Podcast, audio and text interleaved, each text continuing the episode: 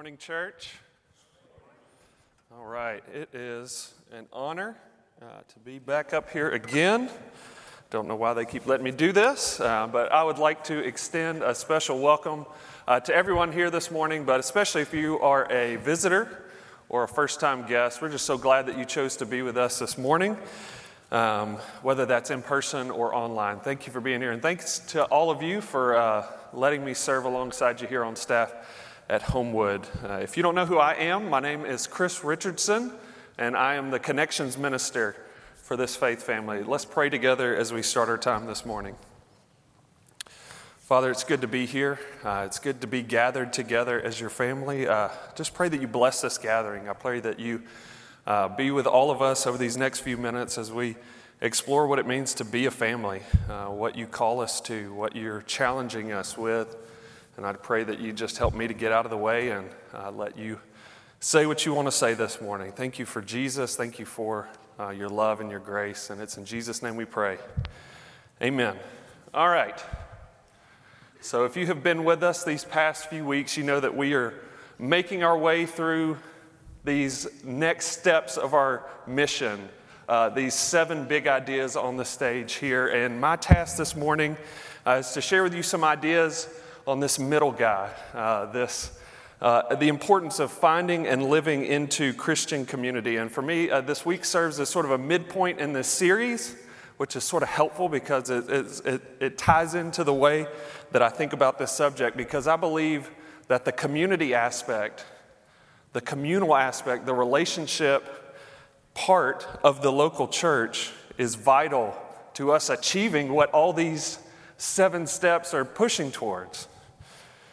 It's driving towards our mission. Our mission at this church is, is the mission of every church. It's to make and grow followers of Jesus Christ. And it's this, it's the making and the growing.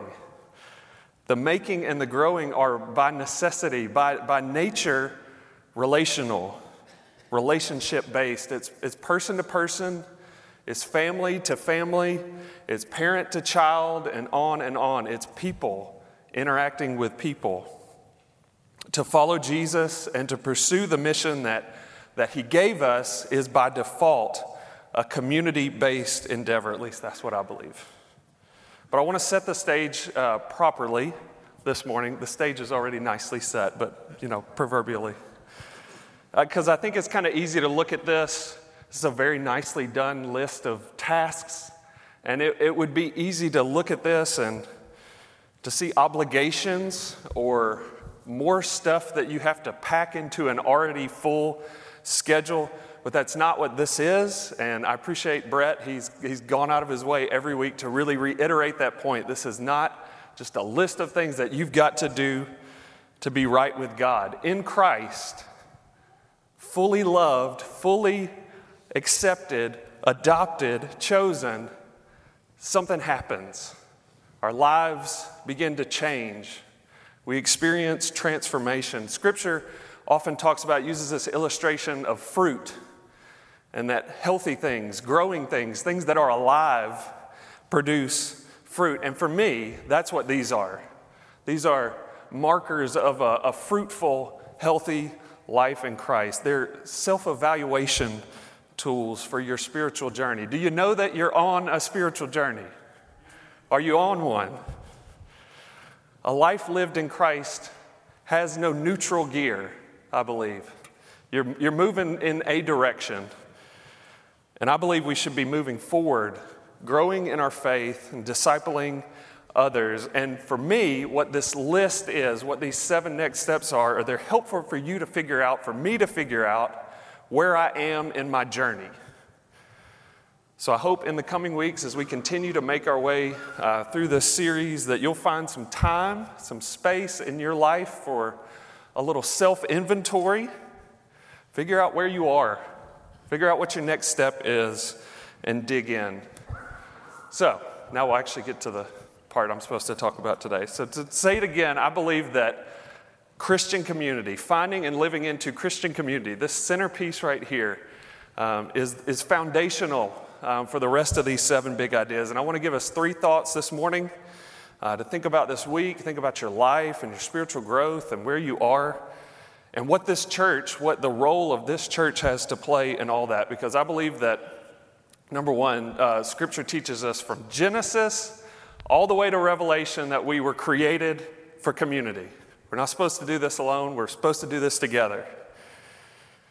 Second, I think if we want to if we want a roadmap, if we want to want a path, I believe that Scripture shows us that Jesus really modeled this life for us. He showed us the path.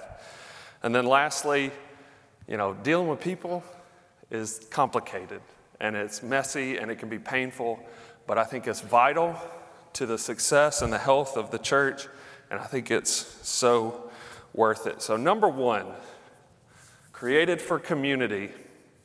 Christianity is alone among the major world faiths uh, that teaches that God is this three in one.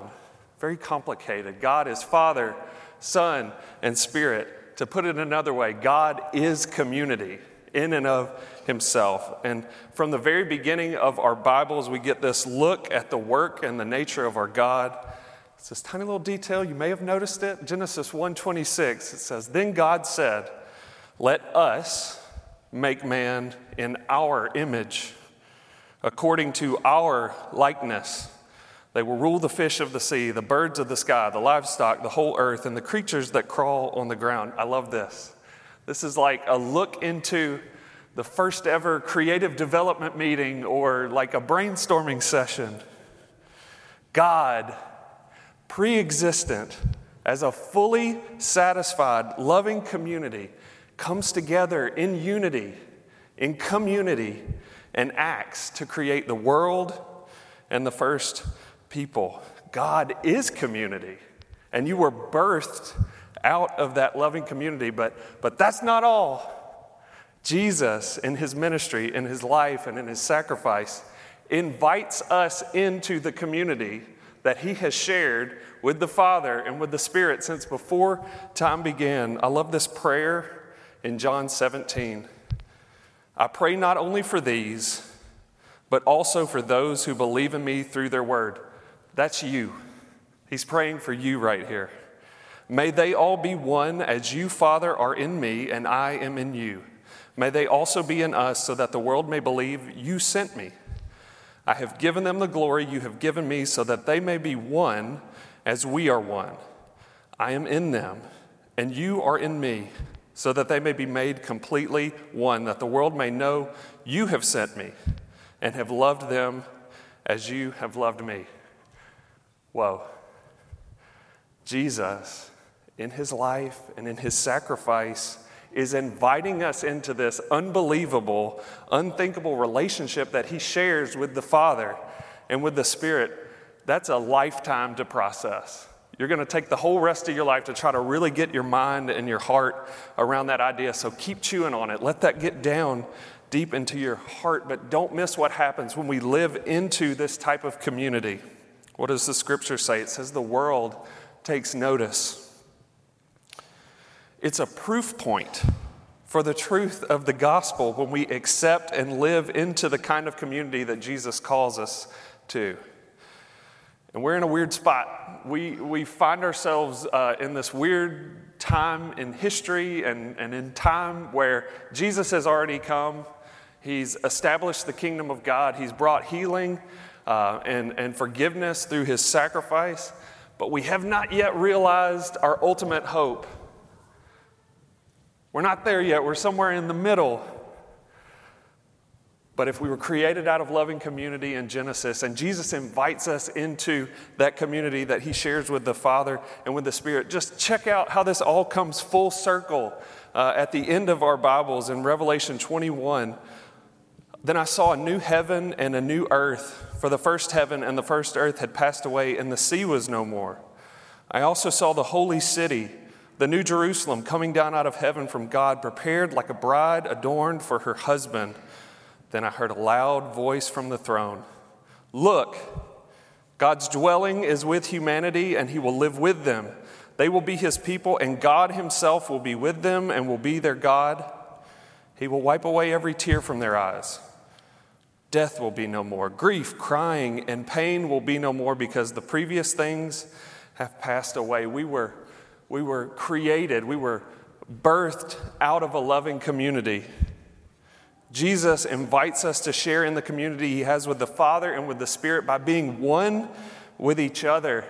And her ultimate reality, where all this is driving towards, is a world in which God is going to dwell directly with his people in unity and in community. Is from the beginning to the very end, you were created for community.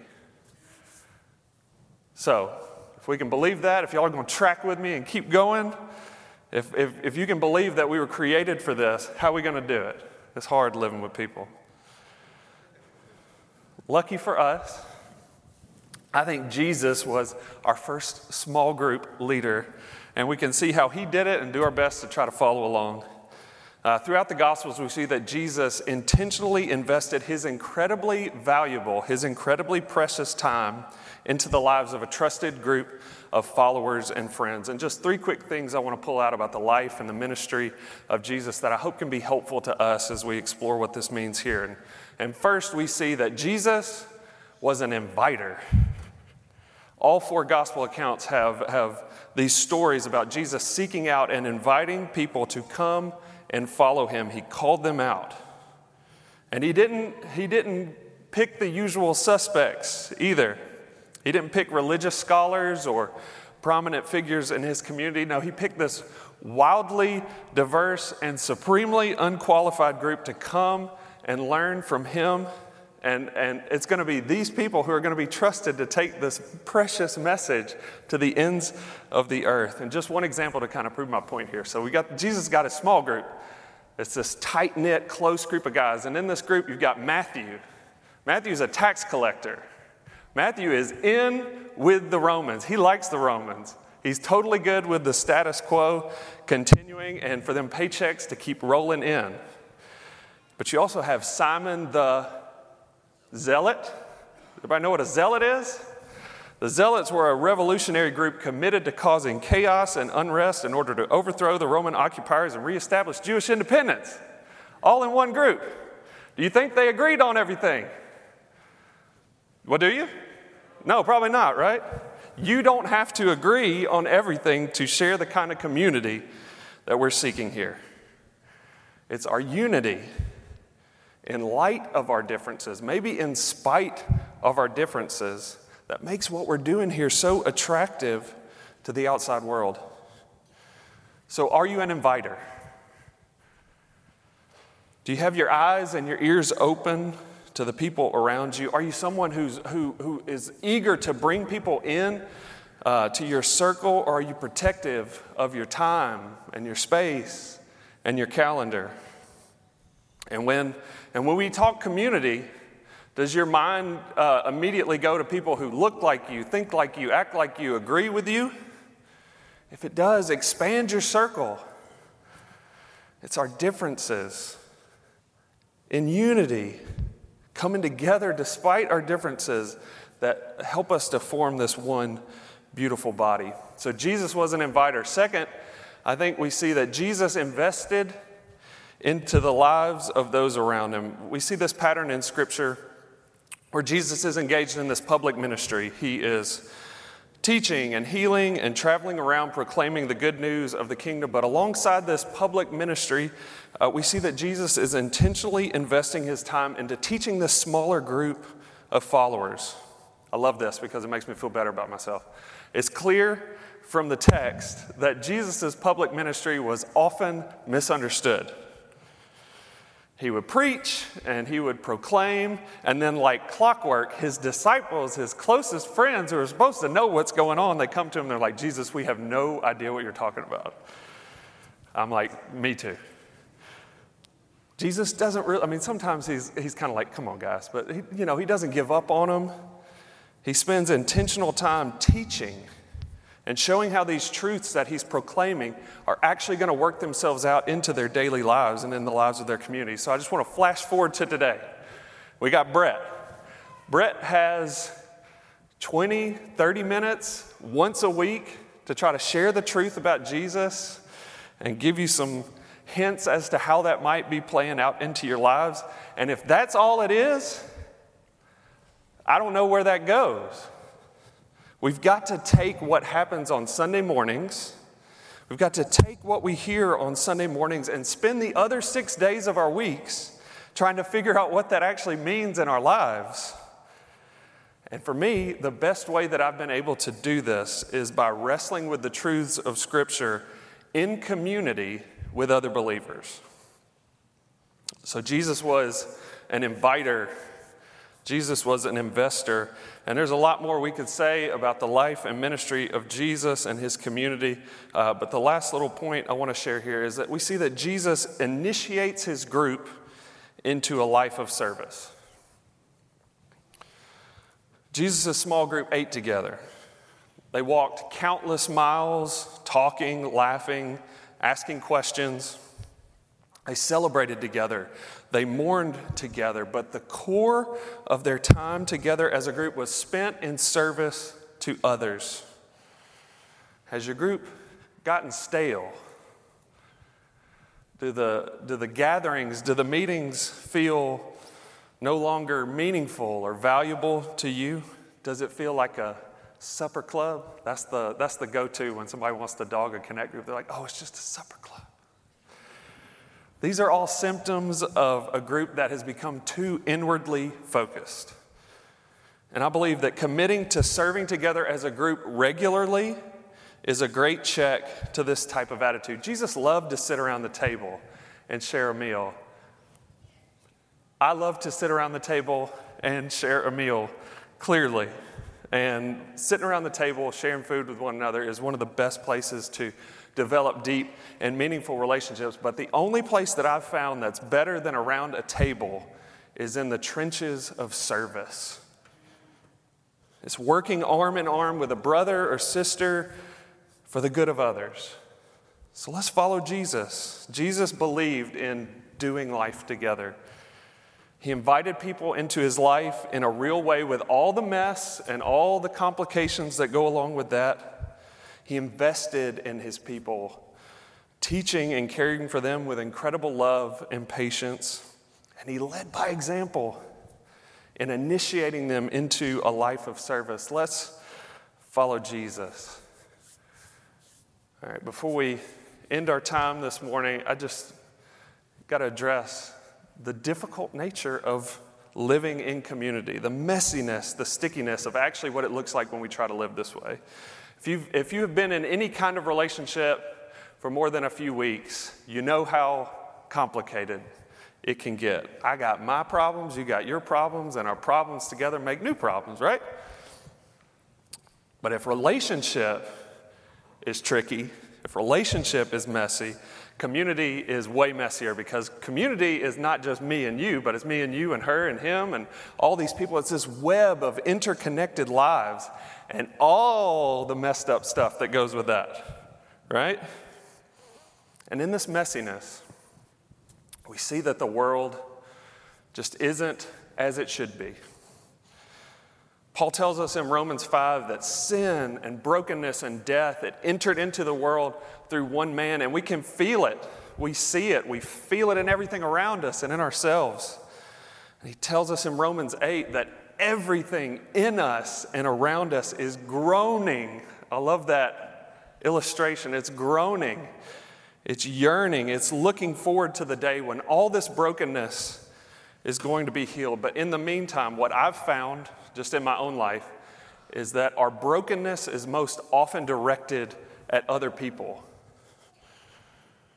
The reality of sin and brokenness impact all of our relationships, including, but maybe especially within the church. And this can be really painful for us. And maybe you've been hurt by people you trusted or by people that were supposed to be there for you. And honestly, I can't stand up here and tell you it won't happen again.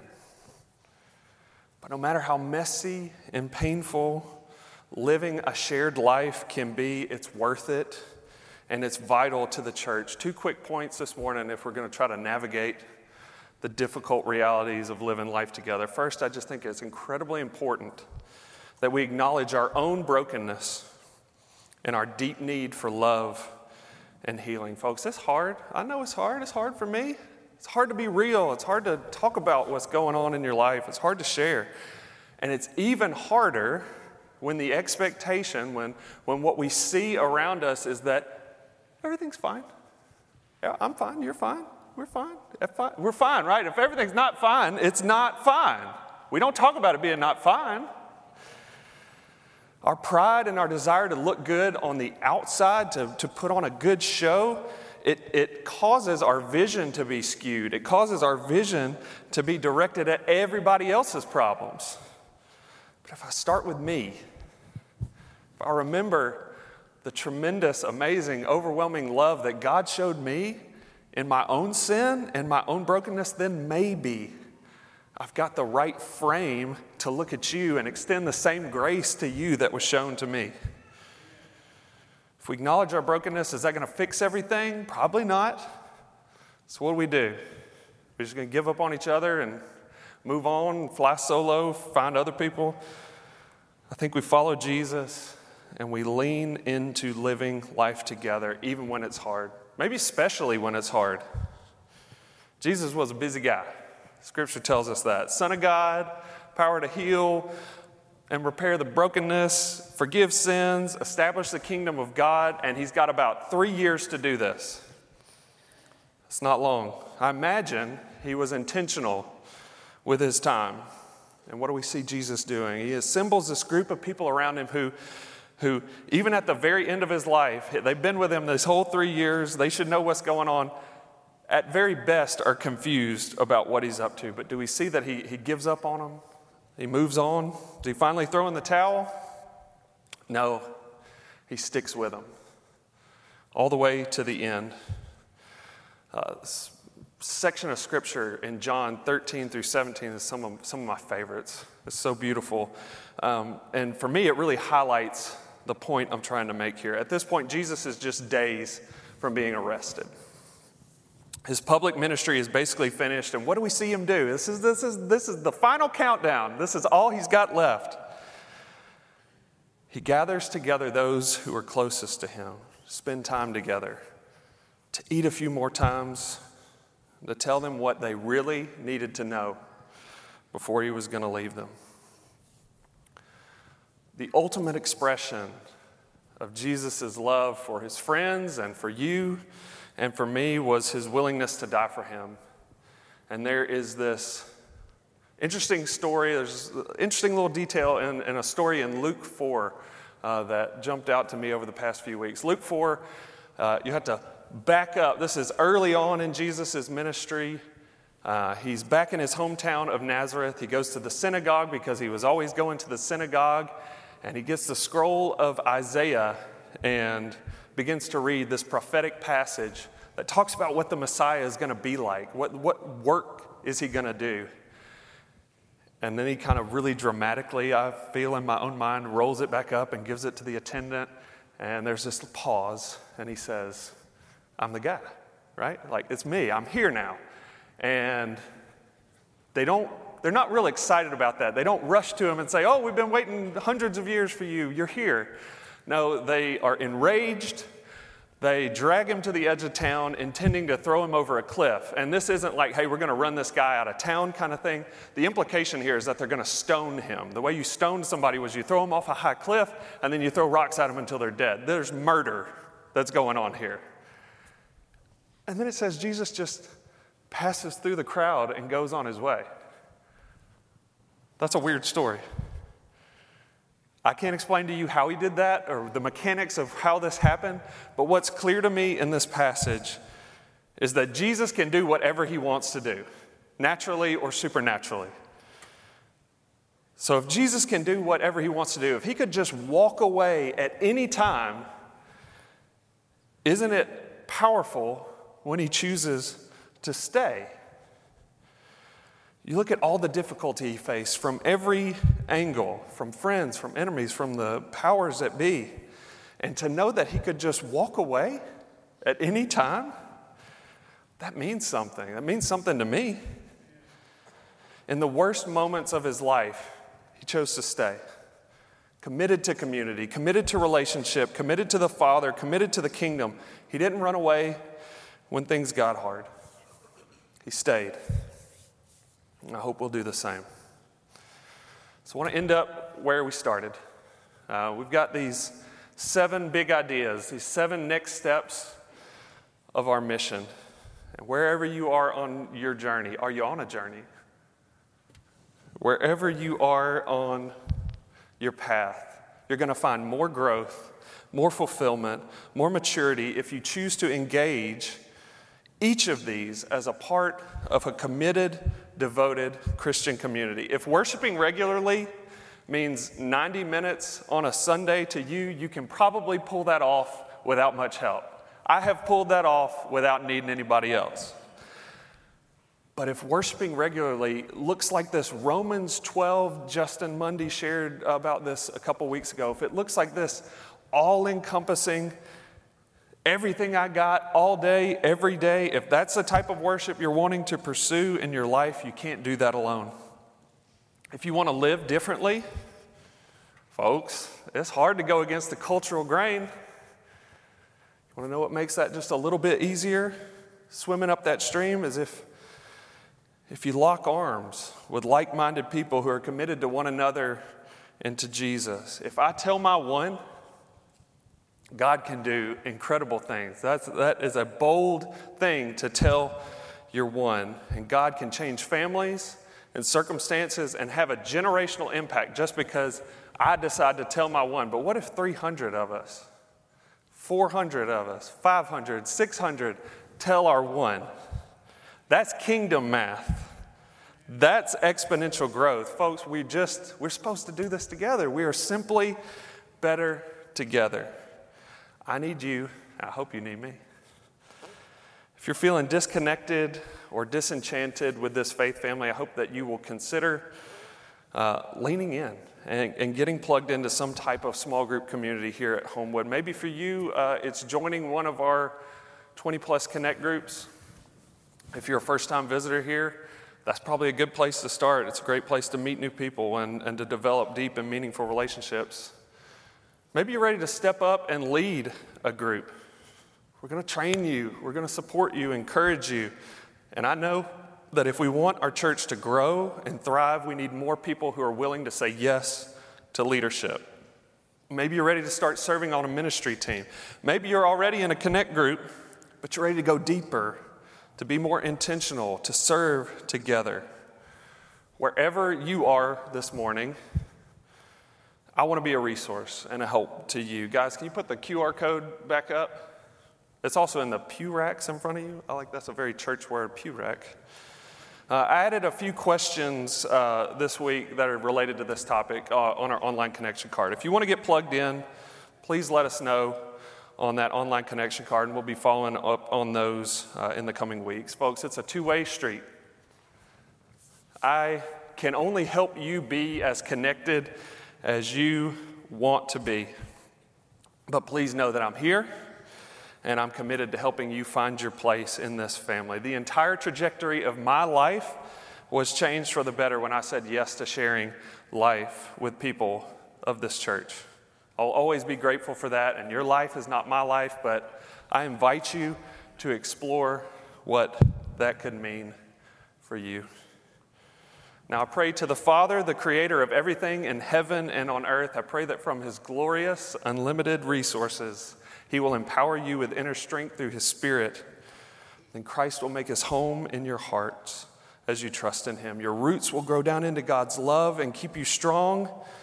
And may you have the power to understand, as all God's people should, how wide, how long, how high, and how deep his love is.